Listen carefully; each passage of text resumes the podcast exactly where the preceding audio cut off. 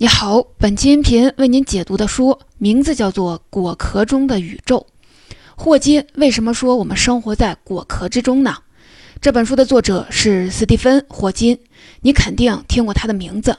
霍金是当代最知名、最活跃的科学家之一，他的传奇经历和励志故事可以说是无人不知、无人不晓，在这里也就不赘述了。只说一点，霍金的主要研究领域是黑洞。和起点，他在这两个领域做出了很大的贡献。他是剑桥大学的卢卡斯数学教授，这个职位是牛顿和狄拉克这样的顶尖牛人才能够获得的。由此，你就能感受到霍金在学术上的贡献有多高了。《果壳中的宇宙》是霍金在《时间简史》之后的第二部作品。《时间简史》大家应该都知道，是霍金的第一本科普作品。畅销一千多万册，曾经在畅销书榜上连续出现了四年半的时间。在《时间简史》大获成功之后，很多读者就催霍金再出一本续集。于是霍金就想要再写一本更简单易懂，同时又跟《时间简史》有所区别的书，《果壳中的宇宙》就由此诞生了。《果壳中的宇宙》的书名来源于莎士比亚的作品《哈姆雷特》。哈姆雷特的第二幕第二场的时候，有一句台词说：“即使把我关在果壳之中，仍然自以为无限空间之王。”在霍金看来，这句话恰好符合了宇宙的现实。他认为宇宙的历史也是果壳状的，所以就把这本书起名为《果壳中的宇宙》。这句话有点不好理解，不过听完了这本书，你就能明白他为什么会这么说了。顺带提一句，现在中国最大的科普网站果壳网。名字的灵感来源于这本书。霍金在前言中说，《时间简史》是一部线性结构的书，每一章的逻辑都依赖于前面的章节，所以必须要按顺序来看。而果壳中的宇宙最大的特点就在于各个章节之间相对独立。按霍金的说法，就是这本书的前两章相当于一棵树的主干。剩下的都是蔓延出去的枝叶，你只要先把前两章给看了，后面的章节可以不按顺序来阅读，按自己感兴趣的话题看就行了。果壳中的宇宙前两章，一是讲到了爱因斯坦的相对论，二是讲到了霍金自己提出的一个宇宙模型，是这本书的主干。在后面的章节里，最重要的、最有价值的，当然是跟书名一样的那一章《果壳中的宇宙》。所以接下来我就通过这几章的内容，顺着霍金的思路，带着大家来看看他为什么说我们生活在果壳之中。我会从以下的三个问题入手来讲。第一个问题，爱因斯坦是如何把时间和空间联系到一起，给宇宙赋予了形状的？第二个问题，霍金是如何运用数学方法来构建无边界宇宙模型的？第三个问题，霍金为什么说宇宙的历史是果壳状的？我们先来看第一个问题：爱因斯坦是如何把时间和空间联系到一起，给时空赋予形状的？在二十世纪之前，人们对时间和空间的了解基本上来源于日常观察，认为时间和空间都是绝对的，不受干扰的。这种观点叫绝对时空观。它的代表人物是牛顿。牛顿认为时间是一成不变的，永远在往前走。所有的钟表只要是准确的，那他们测量到的时间都是一样的。时间绝对不受任何事物影响，是匀速流动的，对所有人来说都一样公平。空间也是，牛顿说过这样一句话：说空间是和任何外界事物都无关的，它从不运动，并且永远不变。也就是说，在绝对时空观中，时间和空间跟其他任何东西都无关，是所有事物的背景，而且它们俩之间也没有任何联系。空间是三维的，时间是独立于空间之外的一个维度。按照霍金的说法，就像是一根向两边无限延伸的铁轨。但在二十世纪初的时候，爱因斯坦的相对论横空出世，一举推翻了以牛顿为代表的绝对时空观，为时间和空间赋予了形状。先从时间说起，在二十世纪的时候，人们已经发现了光具有波的性质。当时科学家们认为，既然是波，那无论是光还是其他电磁波，都一定需要一种传播介质。水波的介质是水，声波的介质是空气。那光波或者是电磁波的介质是什么呢？科学家认为是以太，以为的以，太空的太。以太充满了整个宇宙，无所不在，而且绝对静止。当我们说光速的时候，那就是相对于以太这个绝对静止的参照系而言的。那如果我们换一个参照系，比如说是一架运动的飞机，如果飞机顺着光传播的方向飞，那在乘客看来，光速就会变慢；逆着光传播的方向飞，那光速就会变快。但问题是，人们通过实验发现，这个说法根本就不符合事实。无论人们怎么测量，选取什么样的参照系，无论你是静止还是在高速运动，光速相对于你总是恒定的。也就是说，光速跟参照系无关，跟运动状态无关，是永远不变的。光速不变的发现，引发了一个很重要的推论。就是并不存在一个绝对的时间。如果两个观察者的运动状态不同，那他们眼中的时间也就不同。举一个例子，假如你站在地上，这时候天上飞过了一艘宇宙飞船，宇宙飞船里面有一个人站在船尾，他用激光发射器向船头发射了一束光。那在他看来，这束光走的距离刚好是这个飞船的长度。但在你看来，因为飞船在向前运动，所以光在走的时候，船头也在向前走。如果这束光要达到船头，那它跑的距离其实要比飞船的长度更长一些。那么问题就来了，这束光到底飞了多久呢？很简单，只要拿距离除以速度就可以得到答案。我们现在已经知道了，虽然你和飞船里的人运动状态不同，但光速就在你们看来都是不变的。但问题是，在你跟他眼里，这束光跑的距离是不一样的。所以在你们俩看来，这束光从船尾到船头所花费的时间也是不一样的。这就意味着，即使是同一件事儿，在运动状态不同的观察者看来，他花费的时间也是不一样的。所以爱因斯坦就提出，没有什么绝对的时间，每个观察者都有一个自己的时间。这可不只是不同的人的主观感觉不一样，已经有很多实验都证明了这一点。这么一来，绝对时间的观念就被打破了。爱因斯坦的这套理论就叫做狭义相对论。狭义相对论虽然厉害，但是有一个问题，就是没法跟牛顿引力定律相协调，所以叫狭义。哪里没协调好呢？在狭义相对论中，宇宙信息最快的传递速度就是光速，但在牛顿的引力定律中，引力的传播速度是无限的。只要远方多了一个物体，那不管你离它多远，立刻就能感知到它的引力。这跟相对论是矛盾的。爱因斯坦为了把引力纳入到自己的理论中，就又提出了一个新理论，也就是广义相对论。广义相对论认为，引力的本质是时空弯曲。像地球这样的物体，本来是想在时空中沿着直线运行的，但太阳这样的大质量的物体把时空给压弯了，所以影响了地球和其他行星运动的轨迹。这一理论就叫做广义相对论。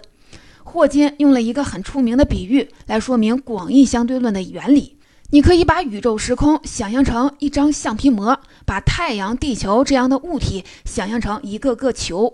如果你往时空膜上扔一个球，那膜就会弯曲变形，其他的膜上运动的球也会受到这种弯曲的影响，改变自己的运动轨迹。这就是引力的本质。这同时也说明引力的传播也是需要时间的，不会超过光速。这么一来，引力就跟相对论协调了。同时，也就意味着绝对空间的观念就被打破了。空间不是不变的，而是像这张橡皮膜一样会发生形变和弯曲，是具有形状的。但这里有一点需要特别注意：橡皮膜和球的这个比喻广为流传，非常生动形象，但却并不完整。霍金说，在这个比喻中，我们能感受到的只是空间的弯曲，但在相对论以及各种实验中，科学家发现。时间和空间是难分难解的纠缠在一起的，你不能说我只弯曲空间不弯曲时间，那是不行的。空间的弯曲一定也伴随着时间的弯曲，这就意味着时间和空间一样，也是具有形状的。为了说明这个道理，霍金还在书里放了一张图，图上类似于一个绳子打成结的形状，这个交缠扭曲的形状就像是弯曲的时空。这说明时间和空间不光会受到其他东西的影响，它们两者之间也有着密不可分的关系。时空是一个不可分割的整体，所以通过广义相对论，爱因斯坦就给时间赋予了形状。讲到这里，第一个问题你就明白了，爱因斯坦是怎么给时空赋予形状的。在绝对时空观看来，空间和时间是一切事物的背景，绝不受任何事物的干扰，相互之间也没有什么关系。但狭义相对论出现，打破了绝对时空观。爱因斯坦发现，对于不同运动状态的观察者来说，他们眼中的时间也是不同的。接着，他又提出了广义相对论，认为引力的本质是时空弯曲，时间和空间是紧密交缠在一起的，都会发生形变和弯曲，由此把时间和空间联系到了一起，给时空赋予了形状。刚才的第一个问题，我们讲了爱因斯坦是如何给时空赋予形状的，而霍金在爱因斯坦的基础之上，利用数学方法构建了自己的宇宙模型。那么接下来的第二个问题，就要来看看霍金是怎么给宇宙的历史赋予形状的。在相对论提出之后，科学家们对宇宙时空的观察和研究开始变得越来越深入。在二十世纪二十年代的时候，坎德温、哈勃等科学家发现，宇宙里绝大部分的恒星或者是星系都在相互的远离，这就说明宇宙正在不断的膨胀。你可以把这个画面想象成是吹气球，随着气球逐渐的膨胀，气球上的各个点之间的距离也就会越来越远。我们的宇宙就跟这个气球类似，也在持续的膨胀。宇宙膨胀是二十世纪最伟大的科学发现之一，并且带来了一个非常惊人的推论。你想想，既然宇宙一直在膨胀，那如果我们把时间往前推，宇宙不就比现在小很多吗？根据目前的膨胀率来计算，如果我们往前倒推一百至一百五十亿年，那宇宙中所有的物质应当集中在一个点上，这个点密度无穷大，体积无限小，是一个起点。奇怪的奇，这个起点就是。宇宙时空的开端，霍金和他的合作伙伴彭罗斯共同证明了，如果广义相对论是对的，那宇宙和时间本身都一定开始于这个起点之中，它们是在宇宙大爆炸中诞生的。但问题是，根据广义相对论的计算，在宇宙大爆炸的那一刻，包括广义相对论在内的一切物理定律都失效了，所以。宇宙诞生的起点非常的特别，我们没法去研究它，也不知道大爆炸的那一刻发生了什么，不知道宇宙的开端是什么样，也不知道宇宙为什么会变成今天这个样子。虽然宇宙大爆炸理论已经被广泛接受了，但不少科学家还是对这个理论不太满意，因为既然我们没法研究宇宙的开端，那就等于把宇宙起源的问题排除在了科学之外，给宗教留了一个空子。为了解决宇宙起源的问题，霍金利用数学方法引入了一个叫虚时间的概念。虚拟的虚提出了一个无边界宇宙模型。在这个模型中，宇宙是一个四维的球状时空，没有起点，也就不存在起源的问题了。先来看虚时间到底是什么。霍金把我们日常感知到的那个时间叫做实时间，实在的实。虚时间是和实时间相对的一个概念，但我们平常感觉不到。因为它是一个数学概念，跟数学上的虚数有关。简单说一下什么是虚数。我们都知道，任何数的平方一定大于等于零。比如说，负五的平方是二十五，所以只有零和正数才有平方根，负数没有。但数学家在计算中经常会遇到一些奇怪的数字，比如根号负五。你说这怎么办呢？这种负数的平方根是一个纯粹的数学概念，不会在实际生活中出现，所以叫虚数。那虚数怎么表示呢？我们平常画的数轴都是一条横线，负数在零点左边，正数在右边。如果我们过这条数轴的零点，画一条跟它垂直的纵轴，那这条纵轴上的数字就是虚数了。所以在数学模型中，代表实数的实数轴和代表虚数的虚数轴是相互垂直的。虚时间的概念就跟虚数有关。按霍金的说法，用虚数来度量时间就是虚时间。他画了一张图。其实也就是两根互相垂直的数轴，横着的那一根代表宇宙的实时间中的历史，竖着的那一根代表宇宙在虚时间中的历史。所以在这个数学模型中，实时间跟虚时间之间是垂直的，宇宙在实时间中的历史跟在虚时间中的历史也是相互关联的。这听起来有点抽象，我们只要知道虚时间其实就是对实时间做了一种数学上的转换处理，二者之间有密切的关联，就好像是对方的投影一样。这样就可以了。那这种数学转换到底有什么用呢？霍金说，爱因斯坦在广义相对论中把实时间和三维空间合并了起来，组成了四维时空。但是在这个时空中，时间和空间的方向是不一样的。你想啊，一个人可以在空间的任意的方向上移动，但是在时间的方向上就只能从过去走到未来，单向移动。当霍金通过数学转换引入虚时间的概念之后，情况就变了。虚时间在数学上等价于空间，按霍金的说法，就相当于是空间的第四个方向。虚时间就相当于是一条双行道，比实时间更为灵活，具有更多的可能性。在虚时间的帮助下，霍金就为宇宙的历史赋予了形状。霍金利用这种方法，把时间变成了一个跟空间差不多的东西，构建出了一个四维的球面宇宙模型，也就是无边界宇宙模型。这个宇宙是什么样的呢？霍金用地球做了个类比。人类无法想象四维的东西，所以霍金说，我们可以大概的把宇宙在虚时间中历史想象成一个二维的地球表面。在虚时间中，宇宙的确有一个起点。就好像在地球上的南极点，但是南极点本身并没有什么特别之处，跟地球上的其他点一样，都遵循同样的物理规律。所以在这个模型里，宇宙没有一个特别的起点，所以也根本就没有开端和起源。这个宇宙完全是自给自足，它就是存在本身，不需要上帝来创造它。这就解决了宇宙历史起源的问题。这里多说一句，无边界宇宙模型目前还只是霍金的一家之言，并没有被广泛的接受。目前被科学家们广泛接受的宇宙历史，还是以宇宙大爆炸模型为基础的。讲到这里，你就知道了霍金是怎么给宇宙的历史赋予形状的。霍金利用数学方法引入了虚时间的概念，相当于是实时间的一个投影。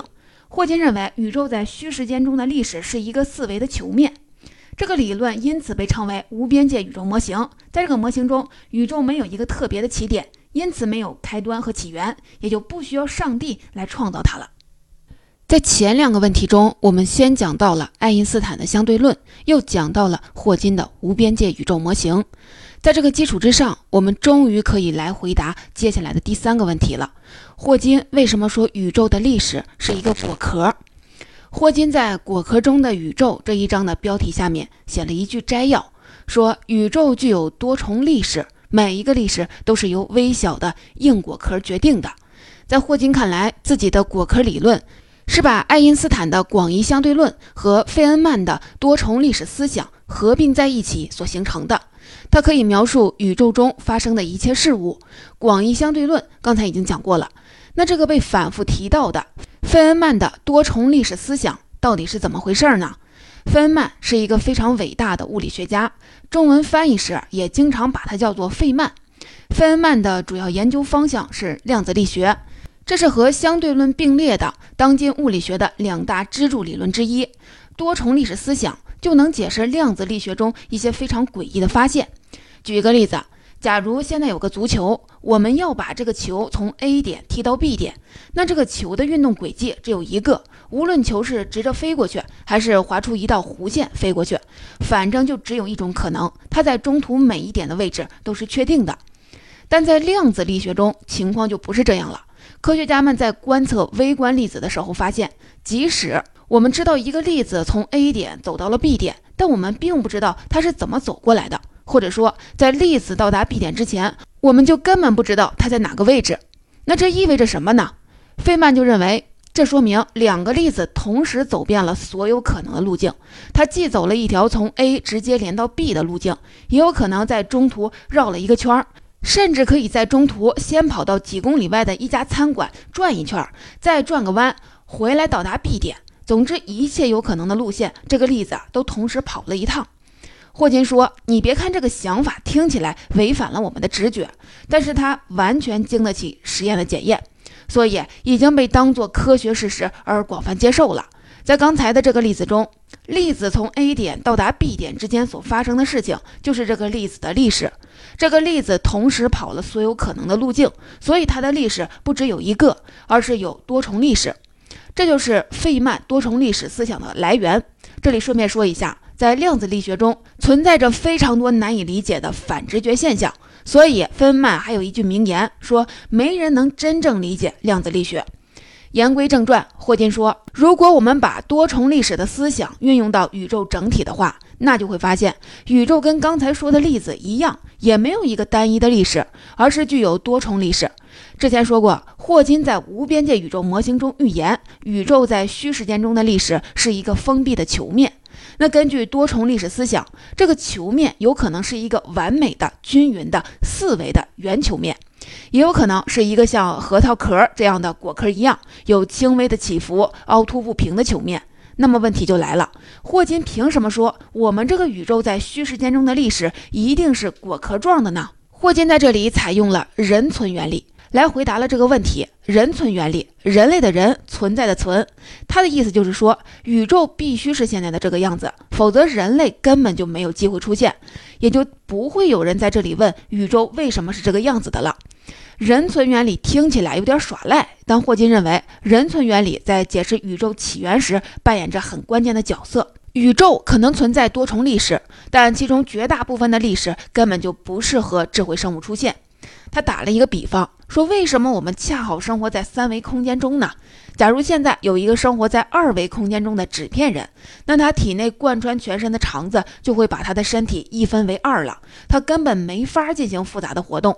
如果是四维空间的话，那根据计算，当两个物体靠近的时候，它们之间的引力会迅速的增加，所以像行星这样的东西就没法形成稳定的轨道。”要么被恒星给吞噬，要么跑到外太空去，也无法孕育智慧生命。所以说，只有在包围三维空间的宇宙历史中，才有可能诞生智慧生命，才有人会跑来问：哎，为什么我们的宇宙是三维的呢？霍金承认，根据多重历史思想，宇宙在虚时间中的历史的确可能是一个完美的圆球面，但这种宇宙跟我们人类没有什么关系，因为虚时间和实时间之间有着密切的关系。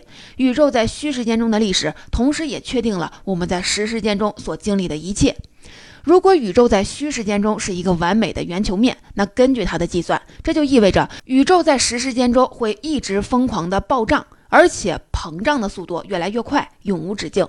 如果这样的话，物质就没有机会集中在一起形成星系和恒星，就更没有机会形成生命了。像我们这样的智慧生物，压根儿就不会出现。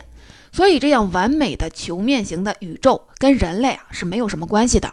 在霍金看来，我们生存的这个包含智慧生命的宇宙，在虚时间中的历史，应当是一个稍微变形的、有起伏的球面。这样的话，它所对应的在实时间中的宇宙同样也会以暴胀开始，但之后的暴胀的速度会逐渐的缓慢下来，恒星、行星、智慧生命这些东西就有机会形成了。所以，霍金认为我们的宇宙在虚时间中的历史一定是一个有着轻微起伏的果壳。总结一下，霍金为什么说宇宙的历史是一个果壳呢？霍金认为，宇宙在虚时间中的历史也确定了宇宙在实时间中的历史。根据多重历史思想，宇宙可能拥有多重历史，但这些历史中只有少数宇宙才适合智慧生命的诞生。这些宇宙在虚时间中的历史只能有着轻微起伏的四维球面，就好像是一个充满褶皱的果壳。我们就像哈姆雷特说的那样，都生活在这个果壳之中。总结讲到这里，果壳中的宇宙的精髓，也就是霍金为什么说我们生活在果壳之中，你就已经有所了解了。内容啊有点多，我再来为您总结一下。首先讲到的第一个问题是爱因斯坦是如何给宇宙时空赋予了形状的。在爱因斯坦之前，人们一直信奉绝对时空观，认为空间和时间都是绝对的，不受任何干扰。但爱因斯坦通过狭义相对论打破了绝对时间的观念，又通过广义相对论在时间和空间之间建立起了联系，给时空赋予了形状。